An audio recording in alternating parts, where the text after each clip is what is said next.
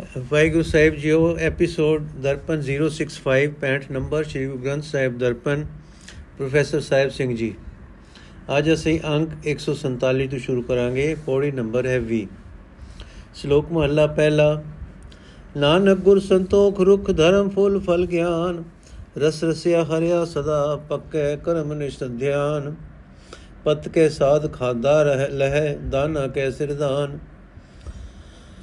हे ਨਾਨਕ, ਪੂਰਨ ਸੰਤੋਖ ਸਰੂਪ ਗੁਰੂ ਮਾਨੋ ਇੱਕ ਰੁੱਖ ਹੈ ਜਿਸ ਨੂੰ ਧਰਮ ਰੂਪ ਫਲ ਲੱਗਦਾ ਹੈ ਤੇ ਗਿਆਨ ਰੂਪ ਫਲ ਲੱਗਦੇ ਹਨ। ਪ੍ਰੇਮ ਜਲ ਨਾਲ ਰਸਿਆ ਹੋਇਆ ਇਹ ਰੁੱਖ ਸਦਾ ਹਰਾ ਰਹਿੰਦਾ ਹੈ। ਪਰਮਾਤਮਾ ਦੀ ਬਖਸ਼ਿਸ਼ ਨਾਲ ਪ੍ਰਭੂ ਚਰਨਾਂ ਵਿੱਚ ਧਿਆਨ ਜੋੜਿਆਂ, ਇਹ ਗਿਆਨ ਫਲ ਪਕਦਾ ਹੈ।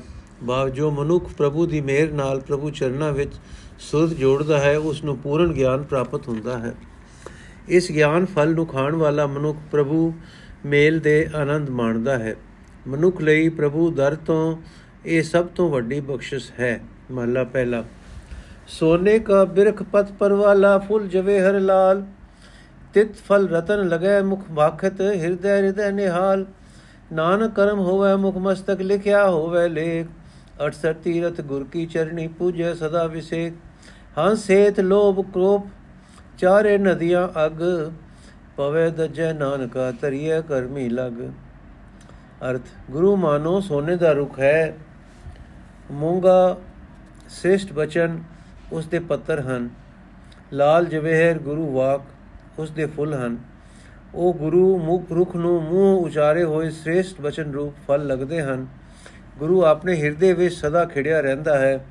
हे ਨਾਨਕ, ਜਿਸ ਮਨੁੱਖ ਉਤੇ ਪ੍ਰਭੂ ਦੀ ਮਿਹਰ ਹੋਵੇ, ਜਿਸ ਦੇ ਮੂੰਹ ਮੱਥੇ ਤੇ ਭਾਗ ਹੋਵੇ ਉਹ ਗੁਰੂ ਦੀ ਚਰਨੀ ਲੱਗ ਕੇ ਗੁਰੂ ਦੇ ਚਰਨਾਂ ਨੂੰ 18 ਤੀਰਥਾਂ ਨਾਲੋਂ ਵਿਸ਼ੇਸ਼ ਜਾਣ ਕੇ ਗੁਰੂ ਚਰਨਾਂ ਨੂੰ ਪੂਜਦਾ ਹੈ। ਨਿਰਦਇਤਾ, ਮੋਹ, ਲੋਭ ਤੇ ਕ੍ਰੋਧ ਇਹ ਚਾਰੇ ਅਗ ਦੀਆਂ ਨਦੀਆਂ ਜਗਤ ਵਿੱਚ ਚੱਲ ਰਹੀਆਂ ਹਨ। ਜੋ ਜੋ ਮਨੁੱਖ ਇਹਨਾਂ ਨਦੀਆਂ ਵਿੱਚ ਵੜਦੇ ਹਨ, ਸੜ ਜਾਂਦੇ ਹਨ। ਇਹ ਨਾਨਕ, ਪ੍ਰਭੂ ਦੀ ਮਿਹਰ ਨਾਲ ਗੁਰੂ ਦੀ ਚਰਨੀ ਲੱਗ ਕੇ ਇਹਨਾਂ ਨਦੀਆਂ ਤੋਂ ਪਾਰ ਲੰਘੀਦਾ ਹੈ। ਪੌੜੀ ਜੀਵ ਦੇ ਮਰ ਮਾਰ ਨ ਪਛੋਤਾਈ ਹੈ। ਝੂਠਾ ਇਹ ਸੰਸਾਰ ਕਿਨ ਸਮਝਾਈਐ? ਸਚ ਨਾ ਦਰੇ ਪਿਆਰ ਧੰਦਾ ਦਾਈਐ ਕਾਲ ਬੁਰਾ ਖੈ ਕਾਲ, ਸਿਰ ਦੁਨਿਆਈ ਹੈ ਹੁਕਮੇ ਸਿਰ ਜੰਧਾਰ ਮਾਰੈ ਦਾਈ ਹੈ ਆਪੇ ਦੇ ਪਿਆਰ ਮਨ ਵਸਾਈ ਹੈ ਮੂਤ ਨ ਚਸਾ ਵਿਲਮ ਭਰੀਐ, ਪਾਈਐ। ਗੁਰ ਪ੍ਰਸਾਦੀ ਬੂਝ ਸਚ ਸਮਾਈ ਹੈ ਅਰਥ, ਹੈ ਬੰਦੇ, ਇਸ ਤ੍ਰਿਸ਼ਨਾ ਨੂੰ ਮਾਰ ਕੇ ਜਿਉਂਦਿਆਂ ਹੀ ਮਰ, ਤਾਂ ਕਿ ਅੰਤ ਨੂੰ ਪਛਤਾਣਾ ਨਾ ਪਏ। ਕਿਸੇ ਵਿਰਲੇ ਨੂੰ ਸਮਝ ਆਈ ਹੈ ਕਿ ਇਹ ਸੰਸਾਰ ਝੂਠਾ ਹੈ। ਆਮ ਤੌਰ ਤੇ ਜੀਵ ਤ੍ਰਿਸ਼ਨਾ ਅਧੀਨ ਹੋ ਕੇ ਜਗਤ ਦੇ ਧੰਦੇ ਵਿੱਚ ਭਟਕਦਾ ਫਿਰਦਾ ਹੈ ਤੇ ਸੱਚ ਵਿੱਚ ਪਿਆਰ ਨਹੀਂ ਪਾਉਂਦਾ। ਇਹ ਗੱਲ ਚੇਤੇ ਨਹੀਂ ਰੱਖਦਾ ਕਿ ਬੈੜਾ ਕਾਲ, ਨਾਸ਼ ਕਰਨ ਵਾਲਾ ਕਾਲ ਦੁਨੀਆ ਦੇ ਸਿਰ ਤੇ ਹਰ ਵੇਲੇ ਖੜਾ ਹੈ। ਇਹ ਜਮ ਪ੍ਰਭੂ ਦੇ ਹੁਕਮ ਵਿੱਚ ਹਰ ਇੱਕ ਦੇ ਸਿਰ ਤੇ ਮੌਜੂਦ ਹੈ ਤੇ ਦਾਉ ਲਾ ਕੇ ਮਾਰਦਾ ਹੈ। ਜੀਵ ਦੇ ਕੀ ਵਸ ਪ੍ਰਭੂ ਆਪ ਹੀ ਆਪਣਾ ਪਿਆਰ ਬਖਸ਼ਦਾ ਹੈ ਤੇ ਜੀਵ ਦੇ ਮਨ ਵਿੱਚ ਆਪਣਾ ਆਪ ਵਸਾਉਂਦਾ ਹੈ। ਜਦੋਂ ਸਵਾਸ ਪੂਰੇ ਹੋ ਜਾਂਦੇ ਹਨ, ਪਲਕ ਮਾਤਰ ਵਿਖੇ ਇੱਥੇ ਦਿਲ ਨਹੀਂ ਲਾਈ ਜਾ ਸਕਦੀ। ਇਹ ਗੱਲ ਸਤਿਗੁਰੂ ਦੀ ਮਿਹਰ ਨਾਲ ਕੋਈ ਵਿਰਲਾ ਬੰਦਾ ਸਮਝ ਕੇ ਸੱਚ ਵਿੱਚ ਜੁੜਦਾ ਹੈ। ਸ਼ਲੋਕ ਮਹੱਲਾ ਪਹਿਲਾ, ਤੁਮੀ ਤੁਮਾ ਵਿਸ ਅਕ ਧਤੂਰਾ ਨਿਮ ਫਲ, ਮਨ ਸੁਖ ਵਸੈ ਜਿਸ, ਮਨ ਸੁਖ ਵਸੈ ਤਿਸ, ਜਿਸ ਤੋ ਚਿਤ ਨ ਆਵਈ।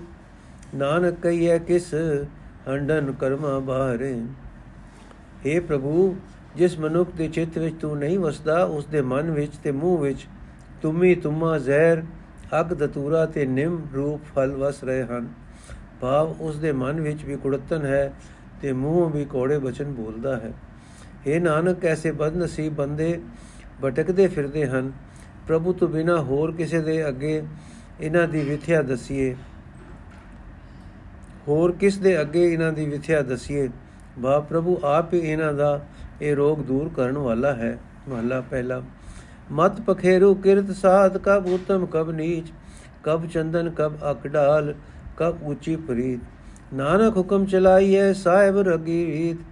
ਨਾਨਕ ਹੁਕਮ ਚਲਾਈਐ ਸਾਹਿਬ ਲੱਗੀ ਰੀਤ।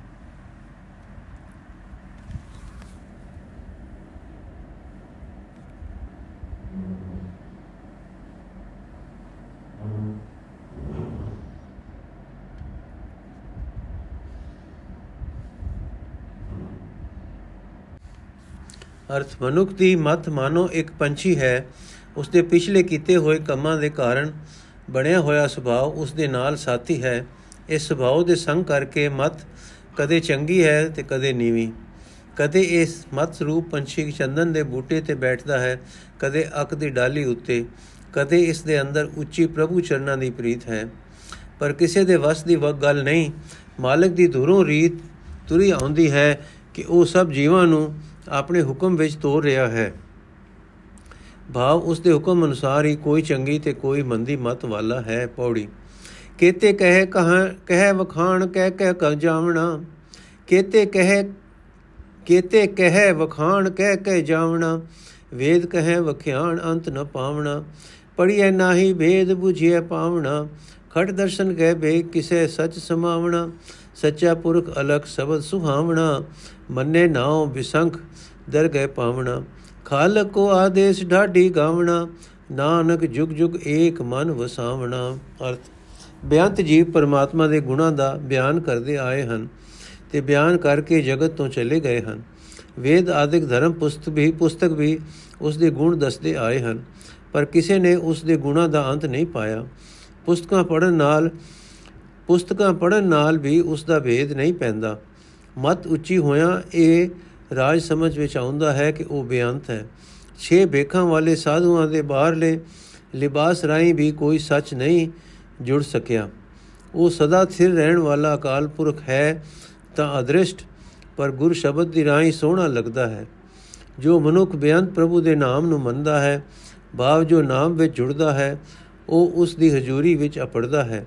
ਉਹ ਮਾਲਕ ਪ੍ਰਭੂ ਨੂੰ ਸਿਰ ਨਿਵਾਉਂਦਾ ਹੈ, ਡਾਢੀ ਬਣ ਕੇ ਉਸ ਦੇ ਗੁਣ ਗਾਉਂਦਾ ਹੈ ਤੇ हे ਨਾਨਕ, ਹਰ ਇੱਕ ਯੁੱਗ ਵਿੱਚ ਮੌਜੂਦ ਰਹਿਣ ਵਾਲੇ ਇੱਕ ਪ੍ਰਭੂ ਨੂੰ ਆਪਣੇ ਮਨ ਵਿੱਚ ਵਸਾਉਂਦਾ ਹੈ। ਸ਼ਲੋਕ ਮਹੱਲਾ ਦੂਜਾ, ਮੰਤਰੀ ਹੋਏ ਅਠੂਆਂ ਨਾਗੀ ਲਗੇ ਜਾਏ, ਆਪਣ ਅਤੀ ਆਪਣੇ ਦੇ ਕੁਚਾ ਆਪੇ ਲਾਏ। ਹੁਕਮ ਪਿਆ ਦੁਰਖਸਮ ਕਾ ਅਤੀ ਹੂੰ ਧੱਕਾ ਖਾਏ, ਗੁਰਮੁਖ ਸਿਓ ਮਨਮੁਖ ਅੜੈ, ਡੁੱਬੇ ਹਕ ਲਿਆ ਨਿਆਏ। ਦੁਹਾਂ ਸਿਰਿਆਂ ਆਪੇ ਖਸਮ ਵੇਖੇ ਕਰ ਵਿਉਪਾਏ ਨਾਨਕ ਐਵੇਂ ਜਾਣੀਏ ਸਭ ਕੁਝ ਤਿਸੇ ਰਜਾਏ।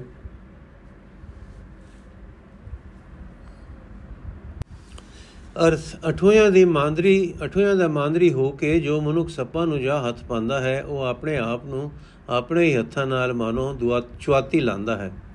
ਦੂਰੋਂ ਮਾਲਕ ਦਾ ਹੁਕਮ ਹੀ ਇਹ ਹੁੰਦਾ ਹੈ ਕਿ ਇਸ ਅਤ ਦੇ ਕਾਰਨ, ਭਾਵ ਇਸ ਅਤ ਦੇ ਮੂਰਖ ਪੁਣੇ ਕਰਕੇ ਉਸ ਨੂੰ ਧੱਕਾ ਵੱਜਦਾ ਹੈ।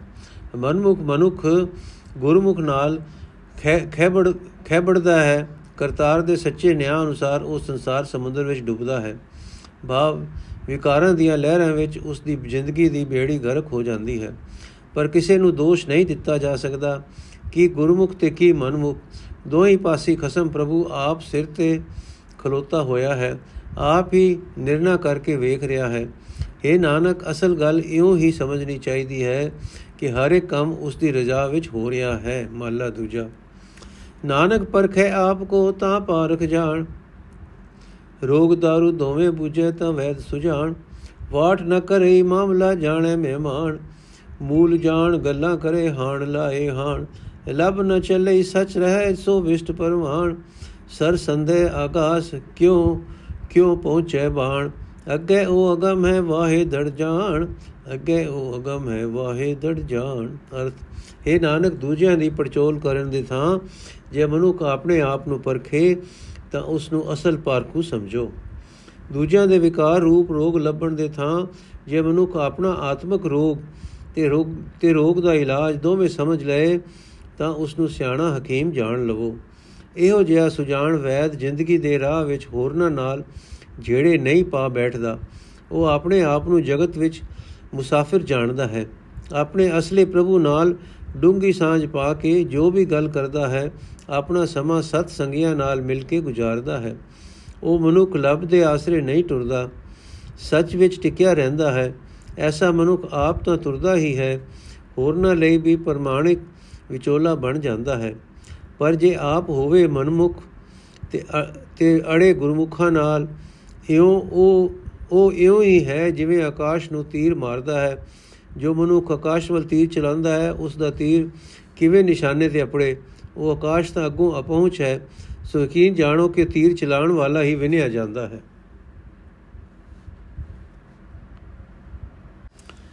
ਪੌੜੀ, ਨਾਰੀ ਪੁਰਖ ਪਿਆਰ ਪ੍ਰੇਮ ਸਿੰਗਾਰਿਆ, ਕਰਨ ਭਗਤ ਦਿਨ ਰਾਤ ਨਰੇ ਨਿਵਾਰਿਆ, ਮਹਿਲਾ ਮਜ ਨਿਵਾਸ ਸ਼ਬਦ ਸਵਾਰਿਆ।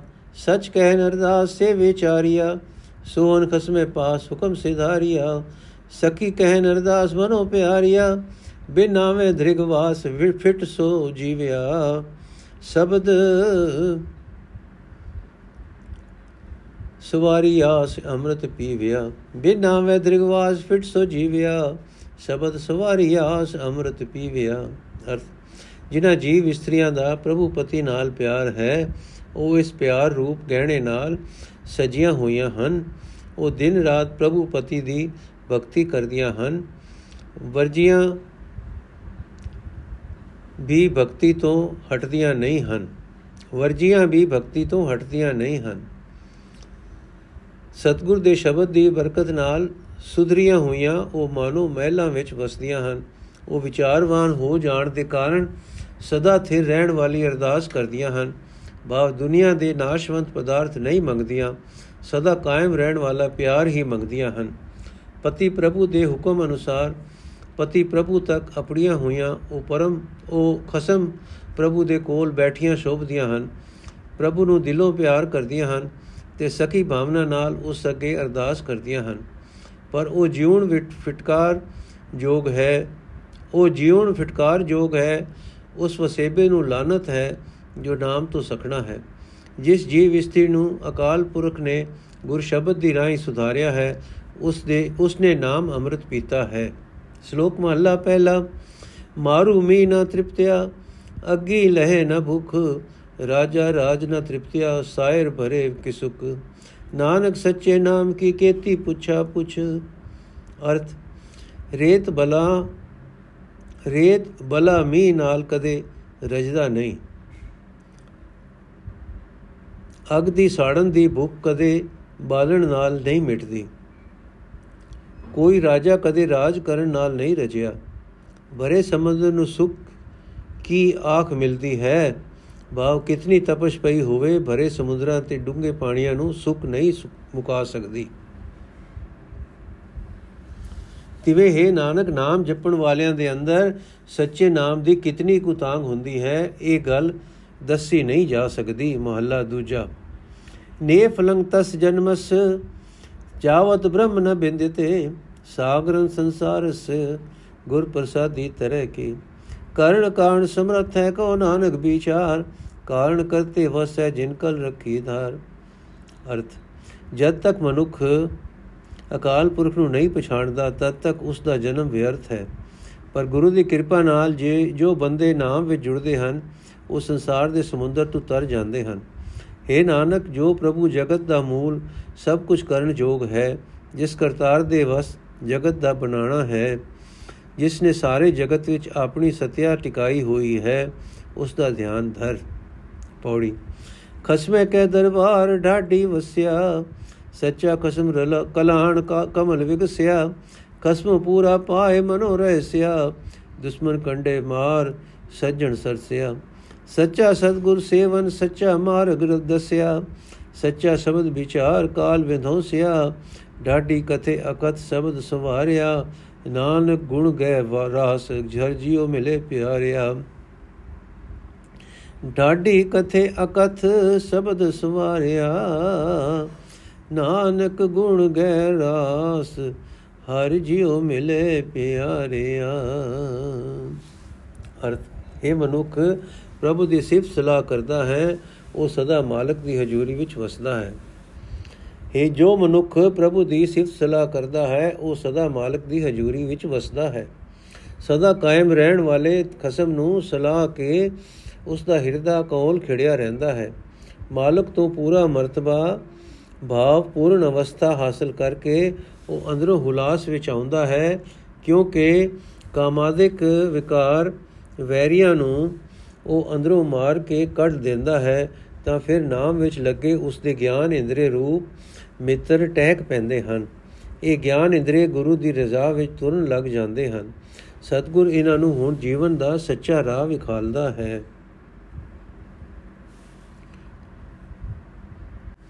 ਸਿਫਤ ਸਲਾਹ ਕਰਨ ਵਾਲਾ ਮਨੁੱਖ ਸੱਚਾ ਗੁਰ ਸ਼ਬਦ ਵਿਚਾਰ ਕੇ ਆਤਮਕ ਮੌਤ ਦਾ ਡਰ ਦੂਰ ਲੈਂਦਾ ਹੈ।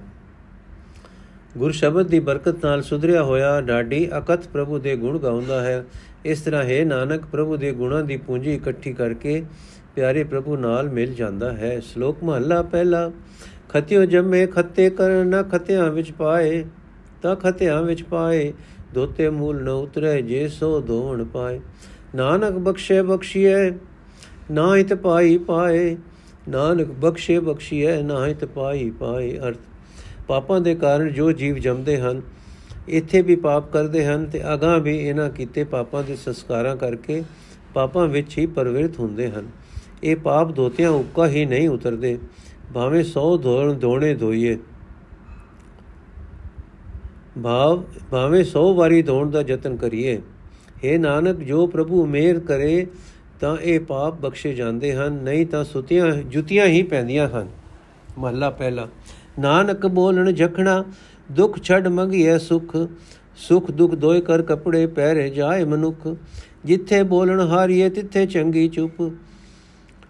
ਅਰਥ, ਹੈ ਨਾਨਕ, ਇਹ ਜੋ ਦੁੱਖ ਛੱਡ ਕੇ ਸੁਖ ਪਏ ਮੰਗਦੇ ਹਨ, ਅਜਿਹਾ ਬੋਲਣਾ ਸਿਰ ਖਪਾਈ ਹੀ ਹੈ।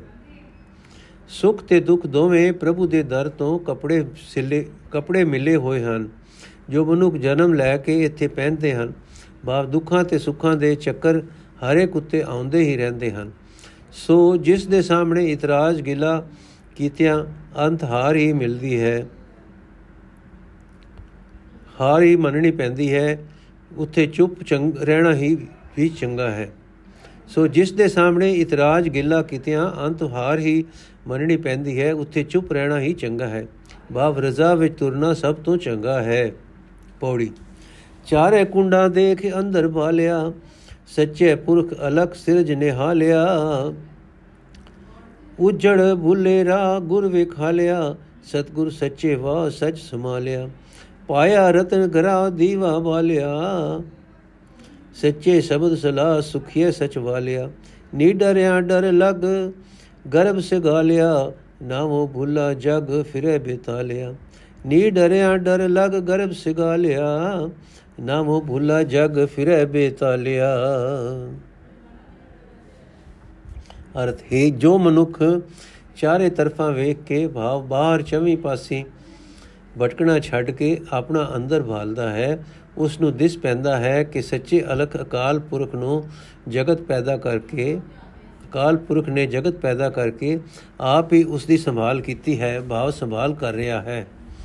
ਕੁਰਾਏ ਭਟਕ ਰਹੇ ਮਨੁੱਖ ਨੂੰ ਗੁਰੂ ਨੇ ਰਸਤਾ ਦਿਖਾਇਆ ਹੈ, ਰਾਹ ਗੁਰੂ ਵਿਖਾਂਦਾ ਹੈ, ਸੱਚੇ ਸਤਿਗੁਰੂ ਨੂੰ ਸ਼ਾਬਾਸੇ ਹੈ, ਜਿਸ ਦੀ ਬਰਕਤ ਨਾਲ ਸੱਚੇ ਪ੍ਰਭੂ ਨੂੰ ਸਿਮਰੀਦਾ ਹੈ। ਜਿਸ ਮਨੁੱਖ ਦੇ ਅੰਦਰ ਸਤਿਗੁਰੂ ਨੇ ਗਿਆਨ ਦਾ ਦੀਵਾ ਜਗਾ ਦਿੱਤਾ ਹੈ, ਉਸ ਨੂੰ ਆਪਣੇ ਅੰਦਰੋਂ ਹੀ ਨਾਮ ਰਤਨ ਲੱਭ ਪਿਆ ਹੈ। ਗੁਰੂ ਦੀ ਸ਼ਰਨ ਆ ਕੇ ਸੱਚੇ ਸ਼ਬਦ ਦੀ ਰਾਹੀਂ ਪ੍ਰਭੂ ਦੀ ਸਿਫਤ ਸਲਾਹ ਕਰਕੇ ਮਨੁੱਖ ਸੁਖੀ ਹੋ ਜਾਂਦੇ ਹਨ, ਕਸਮ ਵਾਲੇ ਹੋ ਜਾਂਦੇ ਹਨ। ਪਰ ਜਿਨ੍ਹਾਂ ਪ੍ਰਭੂ ਦਾ ਡਰ ਨਹੀਂ ਰੱਖਿਆ, ਉਹਨਾਂ ਨੂੰ ਹੋਰ ਡਰ ਮਾਰਦਾ ਹੈ। ਉਹ ਹੰਕਾਰ ਵਿੱਚ ਪਏ ਗਲਦੇ ਹਨ। ਪ੍ਰਭੂ ਦੇ ਨਾਮ ਤੋਂ ਭੁੱਲਾ ਹੋਇਆ ਜਗਤ ਬੇਤਾਲ, ਬੇਥਵਾ ਫਿਰਦਾ ਹੈ। ਪ੍ਰਭੂ ਤੂੰ, ਪ੍ਰਭੂ ਦੇ ਨਾਮ ਤੋਂ ਭੁੱਲਾ ਹੋਇਆ ਜਗਤ ਬੇਤਾਲ, ਬੇਥਵਾ ਫਿਰਦਾ ਹੈ। ਵਾਹਿਗੁਰੂ ਜੀ ਕਾ ਖਾਲਸਾ, ਵਾਹਿਗੁਰੂ ਜੀ ਕੀ ਫਤਿਹ। ਅੱਜ ਦਾ ਐਪੀਸੋਡ ਇੱਥੇ ਸਮਾਪਤ ਕਰਦੇ ਹਾਂ ਜੀ। 24 ਪੌੜੀਆਂ ਅੱਜ ਸੰਪੂਰਨ ਹੋਈਆਂ। ਬਾਕੀ ਦੀ ਪੌੜੀਆਂ ਅਸੀਂ ਕੱਲ ਪੜਾਂਗੇ ਵਾਹਿਗੁਰੂ ਜੀ ਕਾ ਖਾਲਸਾ ਵਾਹਿਗੁਰੂ ਜੀ ਕੀ ਫਤਿਹ।